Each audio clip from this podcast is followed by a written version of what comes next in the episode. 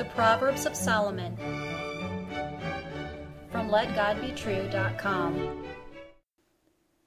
Proverbs chapter 14 and verse 25. A true witness delivereth souls, but a deceitful witness speaketh lies. Hear the words of God in Solomon again. A true witness delivereth souls, but a deceitful witness speaketh lies. Lies cost lives. Truth saves lives. Witnesses must tell what they know to deliver the innocent. A witness can save a person from trouble by telling the truth, or a witness can condemn a person by lying about him. The power of a witness is enormous, and you have opportunities every day to be a true witness or a deceitful witness. It is very important to set your heart and mouth to always tell the truth. The proverb is a simple observation about witnesses. The hidden lesson is the power of truth or lies in a witness's mouth.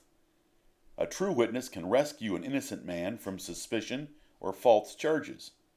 A lying witness can destroy an innocent man by deceitfully creating suspicion or confirming false charges. The damage done by witnesses is very great, which should provoke you to love truth and honest men and to hate lies and liars. The perfect laws of God, which excel the laws of all nations, require a minimum of two witnesses before a charge can be brought in any matter against any person. One witness is not enough because it is too easy for an angry or bitter person to ruin the lives of others by deceitfully speaking lies. Most any day you can read or hear about reputations or lives being damaged or ruined by one liar.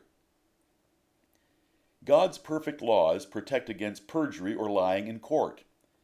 If a false witness were found, he was judged with the punishment at stake. For example, if a person testified falsely in a murder case, where capital punishment was the rule, the false witness would be killed. If eyesight were at stake, then the false witness's eye was gouged out.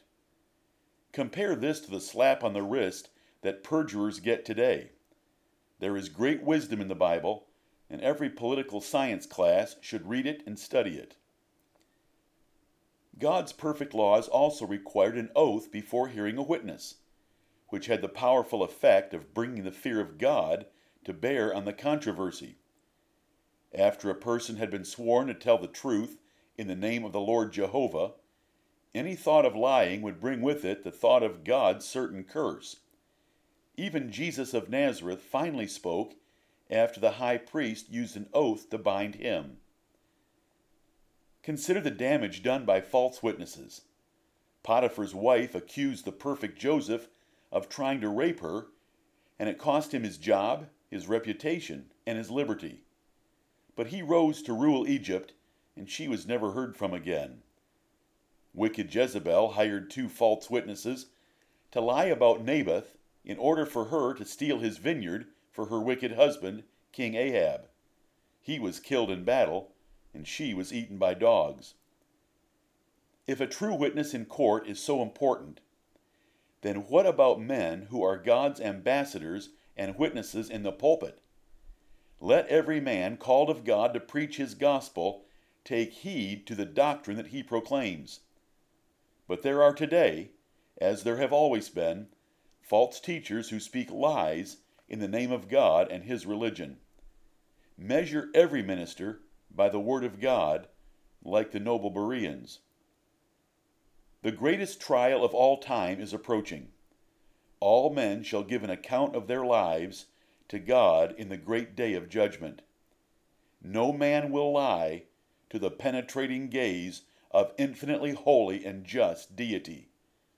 For God's elect, saved by the grace of God and the substitutionary sacrifice of Jesus Christ for their sins, there will be a mediator and counselor with the name faithful and true witness. He is the Lord Jesus Christ, and he will faithfully confess those who obey him. Amen.